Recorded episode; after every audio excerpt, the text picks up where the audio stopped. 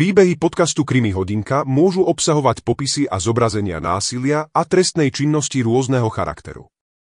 A to vrátane zločinov týkajúcich sa detí a zločinov sexuálnej povahy. Autor v žiadnom prípade nepodporuje nejakú formu násilia či páchania trestnej činnosti ani k tomu nepodnecuje. Práve naopak. Prosím, sledujte podľa vlastného uváženia a na vlastnú zodpovednosť. Odporúčame však vek nad 18 rokov.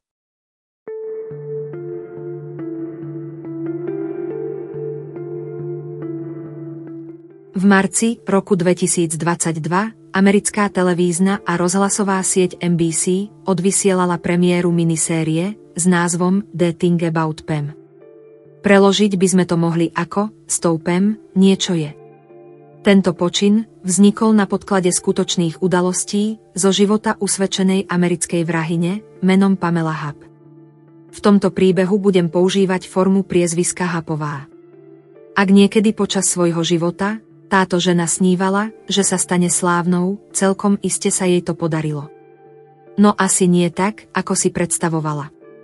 Táto osoba, ktorá na prvý pohľad vyzerala ako úplne obyčajná manželka a matka, spriadla a uskutočnila diabolský plán.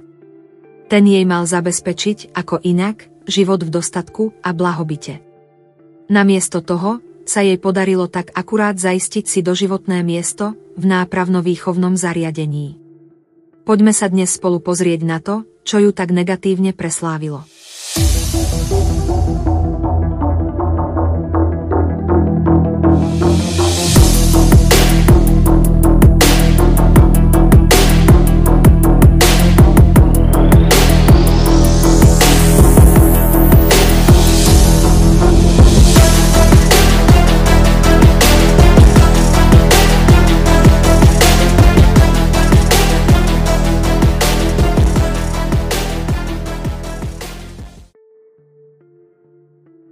Vitajte pri dnešnej epizóde. Ak si chcete užiť aj jej vizuálnu podobu, so všetkými sprievodnými fotkami, obrázkami a grafikou, nájdete ma aj na YouTube pod rovnakým názvom Krimi hodinka. YouTube je hlavný distribučný kanál pre moje príbehy, preto tam videá pribúdajú v predstihu. Nový skutočný krimi príbeh tam nájdete každý víkend. To je zároveň dôvod, prečo v podcastových epizódach budete často počuť odkazy na YouTube a na videoverziu príbehu. Priamy odkaz na YouTube verziu dnešného prípadu nájdete v popise tejto epizódy. Tento príbeh nie je fikcia a všetky informácie, ktoré tu dnes odznejú, sú verejne dostupné z online aj offline zdrojov. A teraz už prejdem k dnešnému rozprávaniu. Pôjde o skutočné udalosti a hanebné skutky, ktoré v čase od konca decembra 2011 do roku 2016 napáchala žena menom Pamela Hapová v americkom štáte Missouri. Tu je dôležité poznamenať, že napriek uvedenému časovému údaju, tento prípad do dnešného dňa nie je na 100% uzavretý. Určité úkony stále prebiehajú ešte aj teraz, a to sa nachádzame v januári roku 2024. Totiž, páchateľka bola za svoju prvú vraždu, spáchanú v roku 2011, obvinená až dlhé roky potom, čo jej bolo vznesené iné obvinenie, za skutok, ktorý spáchala ako tretí v poradí. Teda, jej tretia vražda, priviedla políciu na stopu jej dvoch predošlých zločinov. Natvrdo sa vo výkone trestu ocitla až v roku 2019, a to za tú svoju tretiu vraždu v poradí. No a za tú úplne prvú vraždu bude súdená až niekedy teraz, v najbližších mesiacoch. Je to možno trochu zamotané, ale nebojte sa. V priebehu môjho rozprávania nám všetko začne dávať zmysel. Práve kvôli tejto komplexnosti príbehu som sa rozhodla dnešnú epizódu rozdeliť na dve časti. Prvú práve sledujete a na druhú nebudete čakať dlho, pretože ju vydám hneď na druhý deň. A poďme začať. Rolu vrahine Pamely Hapovej si v spomínanej minisérii zahrala americká herečka René Zellweger. A hoci táto miniséria bola poňatá ako čierny komediálny seriál, v reálnom živote nie je nič vtipné ani úsmevné na tom, čo táto sociopatická bezcitná žena nastvárala a koľkým ľuďom pritom zničila životy. A to nehovorím len o samotných obetiach, ale aj o príbuzných a známych obetí aj samotnej vrahine. V súčasnej dobe, teda s odstupom 12 rokov, začalo prebiehať aj vyšetrovanie proti bývalým členom vyšetrovacieho týmu, ktorý riešil úplne prvú vraždu z roku 2011.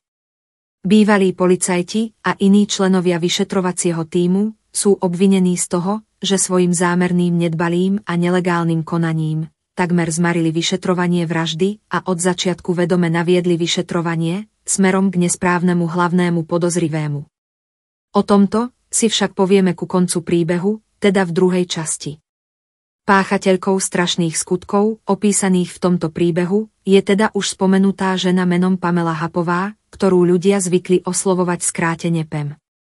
Minisériu z René Zellweger v hlavnej úlohe som ja osobne nevidela a ani sa nechystám.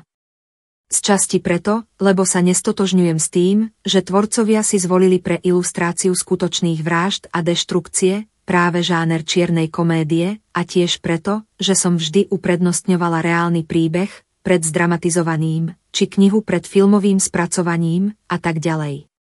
Ale nemám nič proti tomu, ak si chcete seriál pozrieť a porovnať fakty s komerčným príbehom. Možno niekto z vás tú minisériu dokonca už aj videl a bude teda vedieť posúdiť, v čom sú odlišnosti seriálu oproti skutočnostiam, ktoré vám dnes porozprávam ja. Z recenzií je zrejmé, že scenár sa pomerne presne drží skutočnosti, ale určite sa tam vyskytnú aj nepresnosti. Ak sa medzi vami nájdu diváci, ktorí si seriál pozreli, budem rada, ak mi zanecháte pod videom komentár a popíšete, aké rozdiely ste si všimli a aký máte dojem z toho, ako to natočili. Poďme teraz už k samotnému príbehu a deju. A znovu, vopred upozorňujem na to, že sa vám možno bude zdať, že je to chaotické a že aj trochu preskakujeme. Ale na konci nám to všetko pekne zapadne do uceleného obrazu. Sľubujem. Geograficky sa v dnešnom krimi príbehu nachádzame na stredozápade USA, konkrétne v štáte Missouri. St. Louis je druhé najväčšie mesto tohto štátu a práve v predmeskej časti St. Louis, v mestečku Troj, žila 42-ročná žena, menom Elizabeth Fariová, spoločne s manželom Russellom a dvomi cérami. Elizabeth, ktorú blízky skrátene volali Beci, sa narodila s dievčenským priezviskom Majerová, dňa 24. marca 1969 v meste St. Louis, v Missouri. Mala ešte tri sestry a mala veľmi dobrý vzťah so svojimi rodičmi. S manželom Russellom sa zoznámila počas svojej služby na čerpacej stanici, kde pracovala, a Russell tam bol pravidelným zákazníkom. Vzali sa v roku 2000 a vychovávali spolu jej dve céry z predošlého manželstva. Podľa vyjadrení oboch strán rodiny a známych, Beci bola odaná manželka a úžasná matka. Každý, kto ju poznal, ju opísal ako energickú a dobrosrdečnú ženu. Hoci bola rodine založená, nebránila sa spoznávaniu nových ľudí a nadvezovaniu priateľstiev. Keďže v čase, kedy sa tieto udalosti odohrali, bola už zamestnaná v spoločnosti, ktorá poskytovala poistenie, stretávala sa tam naozaj s mnohými ľuďmi. A ona si skutočne užívala tento sociálny rozmer svojej práce. Mimo práce, Beci zbožňovala svoje dve deti a tiež svojho navonok drsného, ale vnútri nežného manžela. Všetko bolo v živote tejto mladej ženy zdanlivo dokonalé, až do doby, keď jej začiatkom roku 2010, vo veku 40 rokov, diagnostikovali rakovinu prsníka. Žiaľ, po takmer dvoch rokoch trápenia, s ťažkou a náročnou liečbou boli všetky možnosti záchrany vyčerpané a bez väčšieho úspechu. Rakovina jej metastázovala do pečene a obličiek a vtedy bolo Beci a jej rodine jasné, že choroba si čoskoro vyžiada jej život. Mladá žena vedela, čo ju čaká, nemienila sa však vzdať bez boja. Poctivo chodila naďalej na terapiu, aby si čo i len o pár dní predlžila šancu zostať so svojou rodinou. Každý ďalší prežitý deň bol pre ňu požehnaním a ona bola vďačná za každú minútu, strávenú so svojimi blízkymi. Jej manžel Russell, ktorého všetci volali skrátene raz, sa k jej citovému rozpoloženiu v čase choroby takto vyjadril. Citujem. Ona nechcela byť smutná. Vedela, že máme pred sebou mnoho smutných dní. Preto chcela, aby každý jeden deň bol práve naopak. Čo najšťastnejší, ako sa len dá. Pre ňu samotnú, aj pre všetkých okolo nej. O toto sa v podstate snažila celý svoj život a plánovala takto žiť až do úplného konca. Koniec citácie. Cez všetky tieto ťažké chvíle, okrem blízkej rodiny, po boku Beci, vždy stála ešte jedna osoba. Tá ju vozila a sprevádzala na lekárske vyšetrenia a terapiu a trávili spolu čas aj doma v súkromí. Táto osoba nebol nikto iný, než hlavná postava príbehu, Pamela Hapová. Pem sa z Beci spoznala už pred mnohými rokmi, a to práve vďaka Becinej pozícii v spoločnosti State Farm, ktorá poskytovala životné poistenie. Vlastne, keď Pem pred rokmi nastúpila do tejto firmy, bola tam nováčikom, pretože nikdy predtým v oblasti poisťovníctva nepracovala. Bola pridelená práve ku Beci, ktorá v tom čase bola vo firme na seniorskej pozícii. Mala novú kolegyňu zaučiť a dozerať na ňu v jej pracovných začiatkoch. Neskôr tieto dve ženy prerušili kontakt, pretože Beci sa počas nasledujúcich rokov snažila preraziť v hudobnom, konkrétne v DJ-skom biznise. Z poisťovne kvôli tomu na nejaký čas odišla. Jej pokus ale nebol úspešný a Beci s novým mužom Rasom a deťmi potrebovali finančnú istotu, keď deti nastúpili do školy. Preto sa Beci vrátila na svoju pozíciu v poisťovni pár rokov predtým, než ochorela. Pamela Hapová tam medzičasom naďalej pracovala, a tak sa tieto dve ženy opäť stretli a tentokrát sa z nich stali veľmi blízke priateľky. Iniciátorkou tohto blízkeho vzťahu bola práve Pem. Bola to ona, ktorá keď sa dozvedela, čím si jej kolegyňa Beci v súkromnom živote prechádza, navrhla ťažko chorej žene, že jej bude v tejto ťaživej situácii robiť spoločnosť. Beci, samozrejme s radosťou súhlasila, a bola rada, že má pri sebe aj nestrannú, citovo nezaangažovanú osobu, s ktorou sa môže o svojich pocitoch a strachu zo smrti porozprávať. Niekoho iného, okrem rodinných príslušníkov, ktorí jej situáciu predsa len inak znášali. Najmä svoje céry nechcela trápiť a rozľútosťovať myšlienkami a rozhovormi o blížiacom sa konci. Nechcela, aby videli, ako sa toho bojí, a aby vedeli, ako jej je extrémne ľúto, že svoju milovanú rodinu čoskoro navždy opustí. Pamela Hapová sa javila ako súcitná a chápavá Samaritánka. Vždy pripravená zdvihnúť telefón, vždy ochotná prísť za chorou kamarátkou, kedykoľvek ju odviesť, kam bolo treba. Nemala problém podávať jej lieky, držať ju za ruku počas bolestivej terapie, upratovať jej posteľ a izbu, keď bolo beci z liekov nevoľno. Naša zdanlivo obetavá, starostlivá a nezištná Pamela Hapová bola čiastočne zodpovedná aj za starostlivosť o svoju vlastnú matku. Tou bola stará pani, menom Shirley Newmanová. Pemina matka sa po smrti Peminho otca presťahovala do bytu na treťom poschodí v budove Lakeview Park. Tento komplex patrí nezávislej komunite seniorov. Vďaka tomuto sa už nemusela starať sama o veľký rodinný dom. Žila síce v zariadení pre seniorov, kde fungovala stála 24-hodinová služba, ale zároveň žila samostatne v malom byte, ktorý mala len pre seba. Napriek tomu, že trpela stareckými zdravotnými problémami, Shirley sa darilo žiť v celku nezávisle. Potrebovala len občasnú výpomoc a opateru rodiny alebo personálu. Jej dcéra Pem ju tam často naštevovala a pomáhala napríklad s nákupmi a s upratovaním. Jednoducho vraj chcela byť svojej matke, čo najviac na blízku.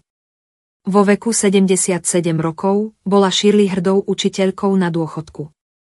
Najväčšiu radosť zo života však mala z toho, že videla, ako sa jej deťom, vnúčatám a pravnúčatám darí.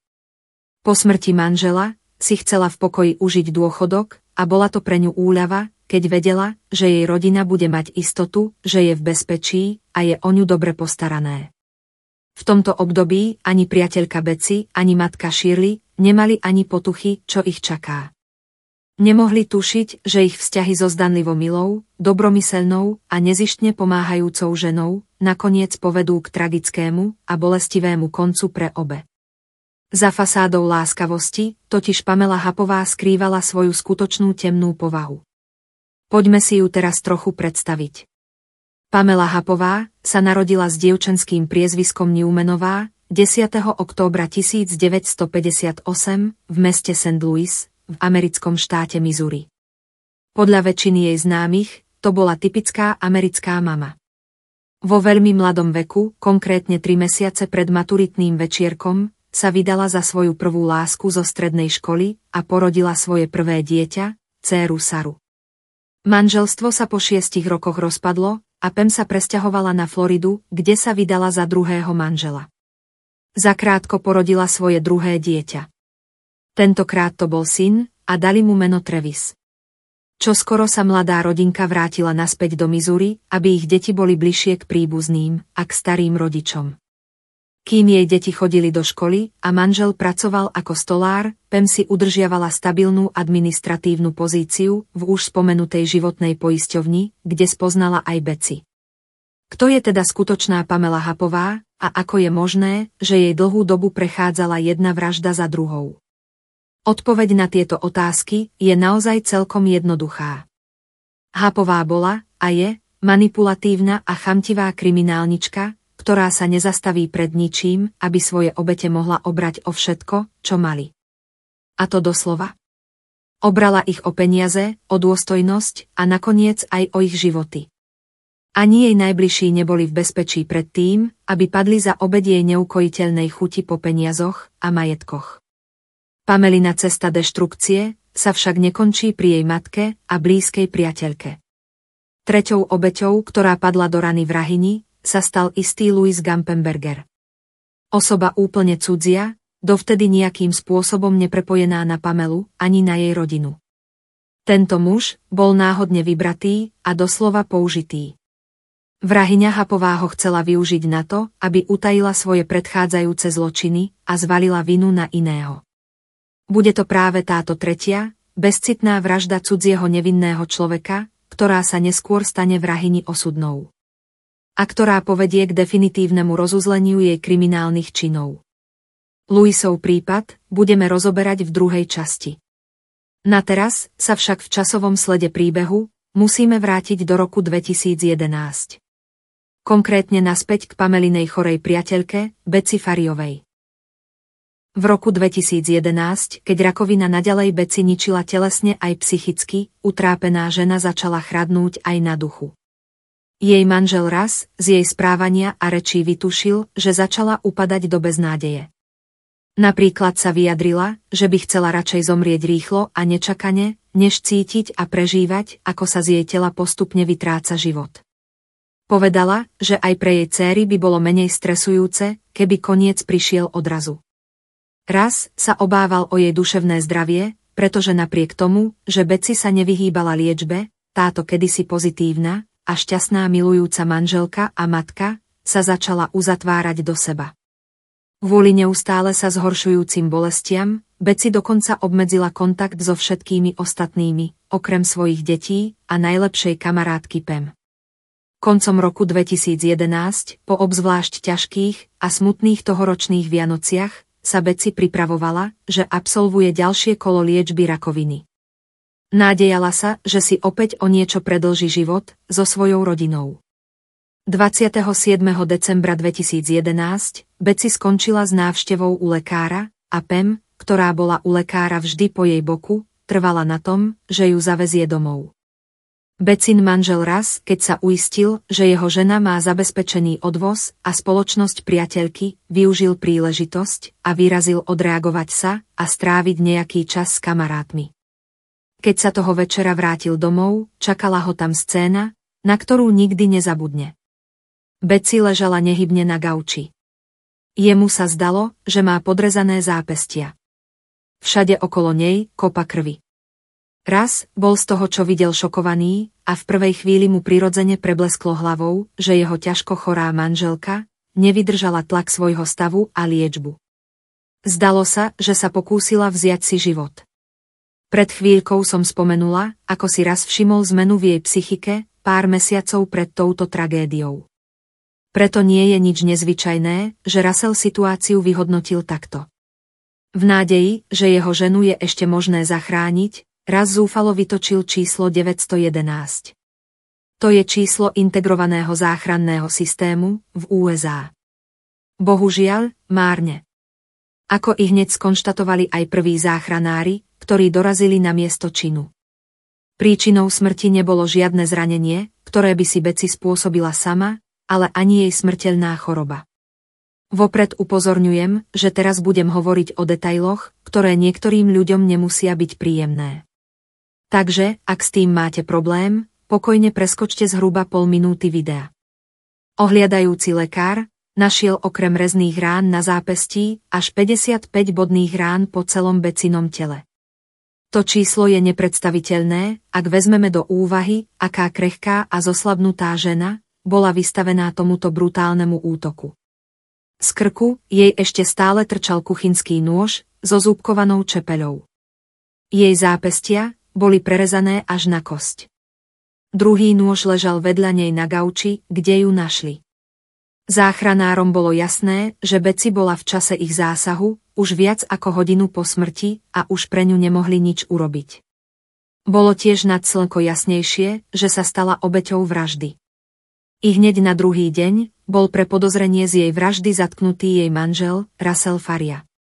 A to napriek tomu, že od okamihu, kedy svoju ženu našiel, opakovane vyhlasoval, že Beci miluje a nikdy by jej neublížil. Operátori z linky 911 a záchranári, ktorí na mieste zasahovali, podporili podozrenie voči rasovi tým, že sa vyjadrili, že jeho telefonát na linku prvej pomoci bol smiešný. Raz sa vraj počas telefonátu javil ako nedôveryhodný a priehľadný, pretože na mieste činu bolo priveľa krvi. Tvrdili, že žiadny súdny nevinný človek nemohol usúdiť, že všetka tá krv pochádza iba z podrezaných zápestí. A teda, že išlo o samovraždu. A samozrejme, je tu aj fakt, že nôž, zapichnutý v hrdle obete, bol údajne jasne viditeľný na prvý pohľad. Raz napriek tomu prehlasoval, že je nevinný, že bol v šoku a že v telefonáte a opísal to, čo si prial vidieť. A síce, že jeho žena sa pokúsila zabiť. Podvedome sa snažil sám seba presvedčiť, že sa ešte dá niečo urobiť pre jej záchranu. A áno, ak máme byť objektívni, je pravda, že citovo zaangažovaná osoba, keď sa stane svetkom takejto scény, následkom šoku nemusí vedieť správne vyhodnotiť, čo presne vidí. Možno si Rasel nôž v krku naozaj vôbec nevšimol. Možno nerozmýšľal nad tým, koľko krvi tam je a či by tam malo toľko byť, vzhľadom na zranenia. A okrem toho, vyvstáva otázka, ako mal on vedieť, aké zranenia a koľko má beci na tele, ak je ich naozaj nespôsobil on. Pri tom množstve krvi bolo pravdepodobne aj oblečenie celkom pokryté krvou. Bežný človek, ako bol raz, bez medicínskeho alebo forenzného vzdelania, asi ťažko posúdi, či sa na oblečení a na tele pod oblečením nachádzajú krvácajúce rany. Človek nemusí byť právnik na to, aby videl, že okamžité odsúdenie Rasela operátormi, záchranármi a policajtmi bolo z ich strany, mierne povedané unáhlené. To, že ho označili za smiešneho klamára, bolo hlboko neetické a od začiatku tendenčné jednanie, zamerané proti nemu. Je síce možné, že to tak bolo kvôli zaužívanému postupu a predpokladu, že hlavný a prvý podozrivý je vždy manžel či partner. Každopádne, tieto veci už majú byť posudzované neskôr, a to vyšetrovateľmi a súdom. Určite nemajú byť vzaté ako hotová vec ešte predtým, než vôbec bolo vykonané akékoľvek dokazovanie. Okrem týchto predčasných záverov na mieste činu, sa zdalo, že policajti vôbec neberú do úvahy dva veľmi dôležité a výrazné fakty. Za prvé, Russell Faria, podľa jeho vlastných slov, vôbec nebol ten posledný človek, ktorý Beci videl živú. Po ich spoločnej dohode, ju predsa od lekára domov priviezla jej kamarátka Pem. A za druhé, manžel Russell sa preukázateľne nachádzal v spoločnosti kamarátov v čase, kedy jeho žena pravdepodobne zomrela. Nič z tohto aj tak policajtom nezabránilo, okamžite ho vyhlásiť za vinného. V očiach policajtov úplnú bodku za rasovou vinou dali jeho zakrvavené papuče, ktoré policajti v dome našli počas prvej obhliadky. Viacerí z príslušníkov sa neskôr ešte vyjadrili, že raz sa po príchode policajtov správal podozrivo. Nijako bližšie toto nerozviedli, jednoducho len svorne tvrdili, že sa nesprával, ako v úvodzovkách nevinný smútiaci manžel. Veď áno.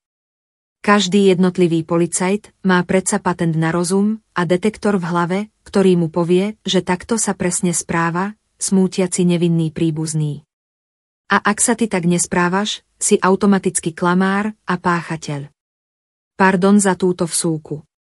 Ale toto som musela. A pokračujme ďalej.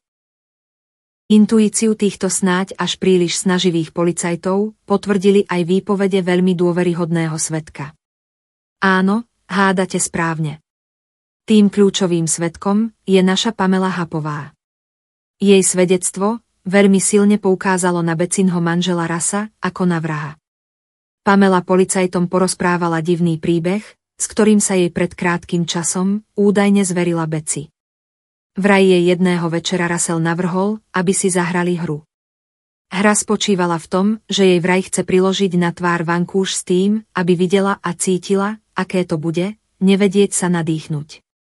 Údajne, svojej žene povedal niečo v tom zmysle, že takto sa budeš cítiť, keď budeš umierať. Koniec je blízko, bude dobre si to natrénovať. A v zápetí vraj zhrozenej Beci zahlásil, že iba žartoval. V priebehu vyšetrovania bola Hapová samozrejme vypočutá, pretože mnoho ľudí poukázalo na to, že bola najbližšou dôverníčkou zavraždenej obete. Pem, okrem údajného príbehu s Vankúšom, Porozprávala policajtom aj to, že Beci neraz, počas mesiacov pred smrťou spomenula, že raz bol celkovo násilnícky partner. Vraj už viackrát uvažovala o tom, že ho opustí. Hápová dokonca upozornila políciu na podozrivú správu, ktorú dostala z Becinej e-mailovej adresy a tvrdila, že autorkou je Beci.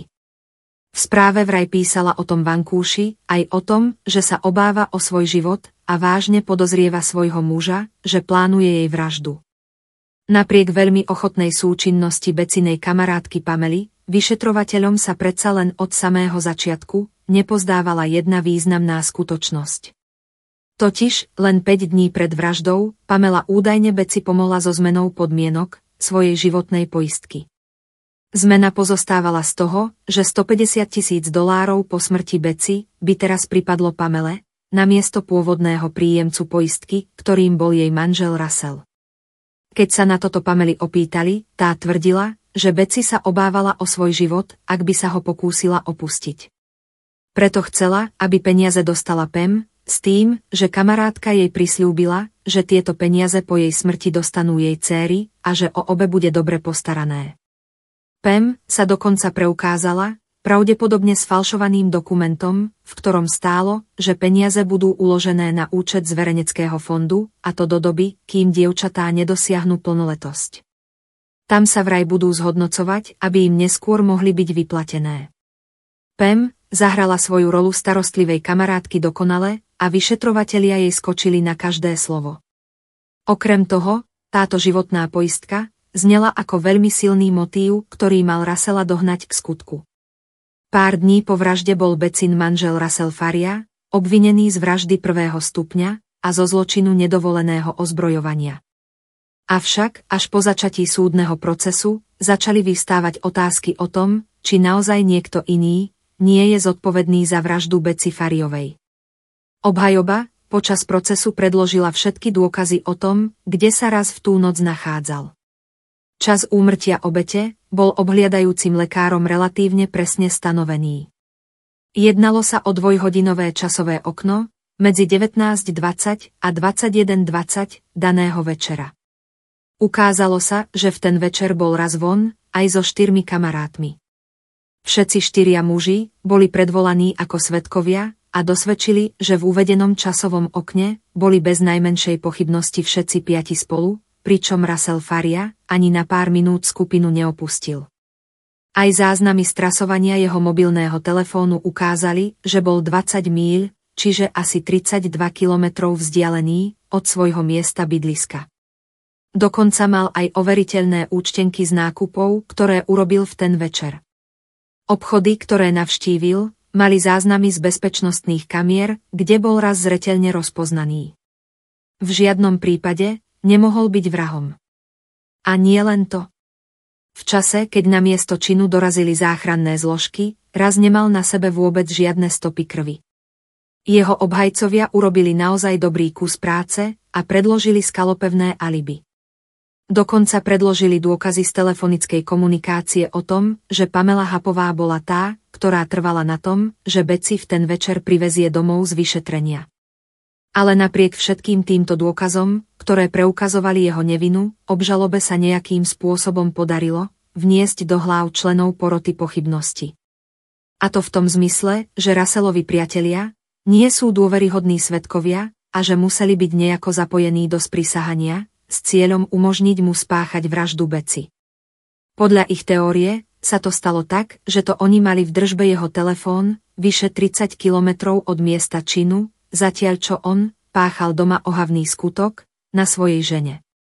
Obžaloba dokonca spochybnila aj Raselovú prítomnosť v obchodoch, z ktorých pochádzali bločky o nákupe drobností. Absurdne pritom tvrdili, že v obchodoch nebol on, ale jeho kamaráti, ktorí ho kryli, v jeho oblečení. Russell Faria bol na súde vykreslený ako chladnokrvný vrah, túžiaci urýchliť koniec svojej ťažko chorej manželky, aby sa o ňu už nemusel starať. Motívom vraj bolo aj to, že sa nevedel dočkať vyplatenia jej životnej poistky, netušiac, že jeho žena ho pár dní pred svojou smrťou vylúčila ako príjemcu týchto peňazí. Sudkyňou v tomto procese bola žena menom Kristina Menemajerová a štát ako žalobkyňa zastupovala prokurátorka Lia Vomekčeniová. V tom čase sa ešte volala Askiová a preto ju tak budem volať v tomto príbehu. Počas procesu vypovedal aj detektív menom Mike Merkel z úradu šerifa okresu Lincoln, ktorý na miesto činu prišiel ako prvý. Merkel povedal, že policajná kamera na mieste činu nefungovala a fotografie sa teda nepodarilo vyvolať.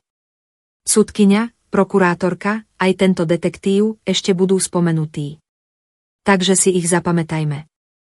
Prokurátorka Askiová bola tá, ktorá v záverečnej reči pred porotou predostrela teóriu, že štyria rasoví priatelia, ktorí mu poskytli alibi, sú v skutočnosti jeho spolupáchatelia. Verejne ich tak vystavila riziku trestného stíhania. Ale k tomu, našťastie nikdy nedošlo. Menovaná sudkyňa Menemajerová, zas počas Raselovho súdneho procesu, zabránila jeho obhajcom, aby spochybnili Hapovej svedectvo. Pre toto rozhodnutie sudcu nebolo možné predložiť porote iné dôležité dôkazy, týkajúce sa Pamely, a to konkrétne záznamy strasovania jej mobilu. Tieto údaje jasne preukazovali, že ona osobne bola v blízkosti domu Beci ešte aj vyše 30 minút potom, čo údajne chorú priateľku vysadila pred domom z auta. Pred porotou tak neodznela ani tá najdôležitejšia skutočnosť, že Pamela Hapová bola jediným príjemcom Becinej životnej poistky. Akokoľvek strašne a neuveriteľne to znie, takto naozaj prebiehajú porotné súdne procesy v USA a aj takto môže vyzerať justičný omyl. A nie je to len otázka toho, že porotný súdny systém je úplne iný ako systém súdneho senátu u nás. Mnoho ľudí vidí problém porotného súdu v tom, že je tam priveľa subjektívnych názorov jednotlivých členov poroty a preto je vraj malá pravdepodobnosť, že porota vyhodnotí všetky dôkazy správne. Napríklad, pri 18-člennej porote sa môže zdať nemožné, aby všetci zhodne uznali do očí bijúce skutočnosti a tak ďalej. Práve na tomto prípade, ale môžeme vidieť, že spravodlivosť vie byť zhatená nie tým, že 12 či 18 subjektívnych názorov rozhoduje o vine či nevine obžalovaného. Spravodlivosť môže byť zhatená, okrem iného aj rozhodnutím samotnej sudkyne, o tom, že určité skutočnosti a informácie sa k porodcom ani len nedostanú. Preto oni nemôžu posúdiť všetky rozhodujúce okolnosti prípadu ucelene. V Raselovom prípade, keďže napríklad vôbec nevedeli o tom, že v hre je aj iná podozrivá osoba, obžalobe sa podarilo členov poroty presvedčiť, že skutok sa musel stať tak, ako ho obžaloba predostrela. 21. novembra 2013 bol teda Rasel Faria, odsúdený za vraždu prvého stupňa na doživotie, plus 30 rokov za nedovolené ozbrojovanie. A to všetko bez možnosti podmienečného prepustenia, pričom tresty majú plynúť za sebou. Ak ste sa teraz nad výškou Russellovho trestu pozastavili, nie ste sami. Aj toto je pre americký súdny systém typické, že usvedčený páchateľ je odsúdený na doživotie za jeden hlavný delikt a následne ešte na ďalších niekoľko rokov za druhý, menej závažný delikt. Dokonca, sudca väčšinou aj uvedie, či tieto dva výmery trestu budú odpikávané simultánne, teda v rovnakom čase, alebo konzekutívne, čiže najskôr uplynie prvý a až potom začne plynúť druhý. V našom príbehu by teda odsúdený Faria mal sedieť doživotne, čiže do okamihu svojej smrti a následne ešte ďalších 30 rokov. To je síce absurdné a nezrealizovateľné, ale zjavne na súdoch v USA nezáleží na týchto časových ani fyzikálnych hľadiskách. Jednoducho, páchateľ dostane to, čo si zaslúži, v mene toho, aby spravodlivosti bolo učinené zadosť. Či už je to fyzicky možné splniť, alebo nie. Takto v podstate súd zabezpečí, že odsúdený už nikdy nevystrčí nos z basy, aj keby čo bolo. A mnohokrát je to správne rozhodnutie. Napríklad v porovnaní s výškou trestu, aká sa vrahom udeluje u nás, alebo aj niektorých iných krajinách, je to úplne skvelé. Avšak, ako dnes uvidíme, stávajú sa aj také prípady, kedy spravodlivosti nebolo učinené za dosť a na doživotie odsúdia nevinného človeka. Vrahini Pamele Hapovej v novembri 2013 prvýkrát prešla vražda, keď za jej čin odsúdili Rasela Fariu. Teraz, od vraždy Beci Fariovej, zase na chvíľu odbočíme. Ako som už spomínala, toto nebolo jediné podozrivé úmrtie, počas ktorého sa Pamela Hapová motala v tesnej blízkosti. Zhruba tri týždne pred rasovým odsúdením, Pamelina matka Shirley strávila noc v dome svojej céry potom, čo absolvovala nejaké vyšetrenia v nemocnici. Stará pani totiž trpela artritídou a začínajúcou demenciou. Na druhý deň, čo bolo 30. októbra 2013, podvečer okolo 17. hodiny, podľa výpovede manažéra komplexu, PEM, priviezla svoju mamu Shirley domov a pomohla jej dovnútra budovy zariadenia pre seniorov a hore k jej bytu.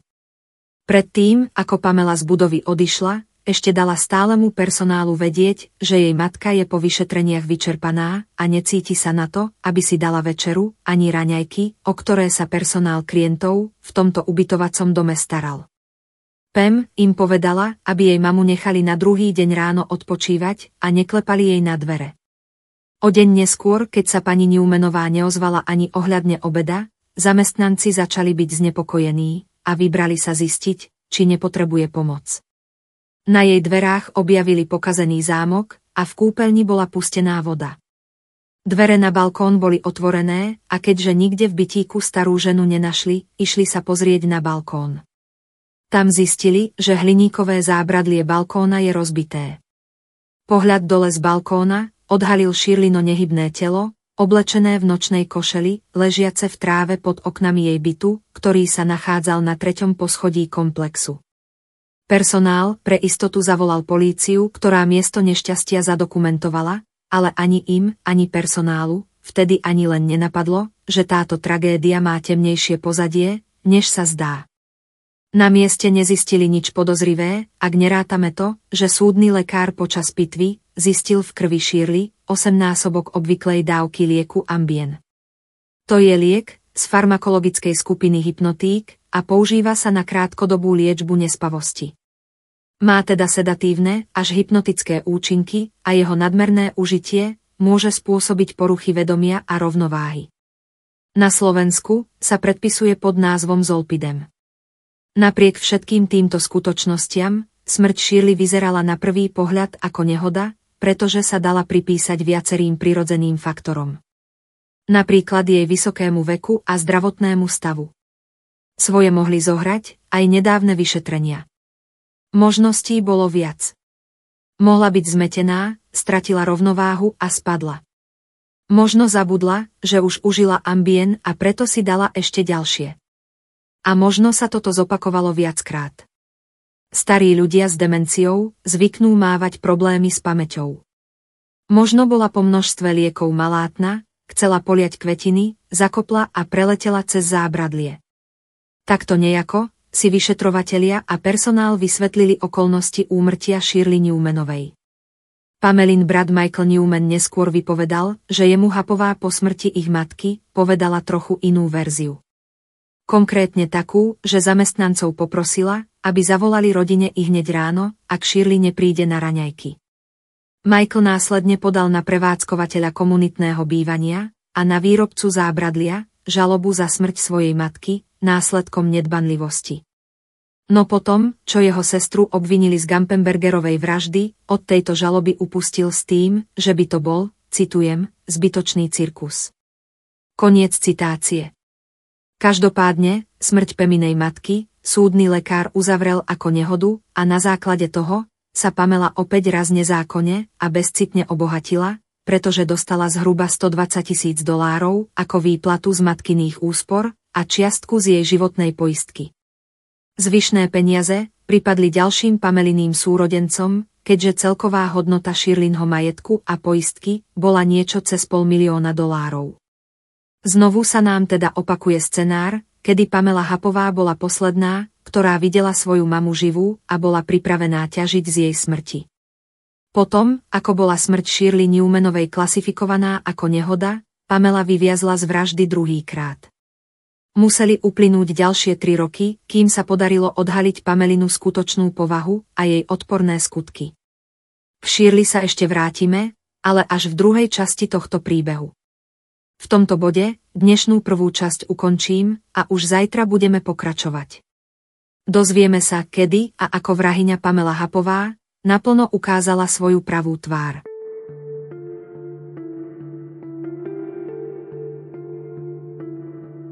A hoci tento príbeh nie je na konci, aj tak som zvedavá na vaše dojmy. Ak ste sledovali videoverziu na YouTube, dajte mi prosím vedieť do komentárov, čo si myslíte o dnešnom prípade. Ja vám zatiaľ zo srdca ďakujem za pozornosť a verím, že sa sem opäť vrátite a vypočujete si príbeh tejto skazenej osoby až do konca. Všetky odkazy na to, ako sa so mnou môžete spojiť, nájdete na YouTube v sekcii informácie o kanáli a aj v popise tejto podcastovej epizódy. Zatiaľ sa majte krásne a stretneme sa veľmi skoro pri druhej časti epizódy o Pamele Hapovej. Ak sa už neviete dočkať, Videoverziu oboch častí môžete už dnes sledovať na našom YouTube kanáli. Ahojte.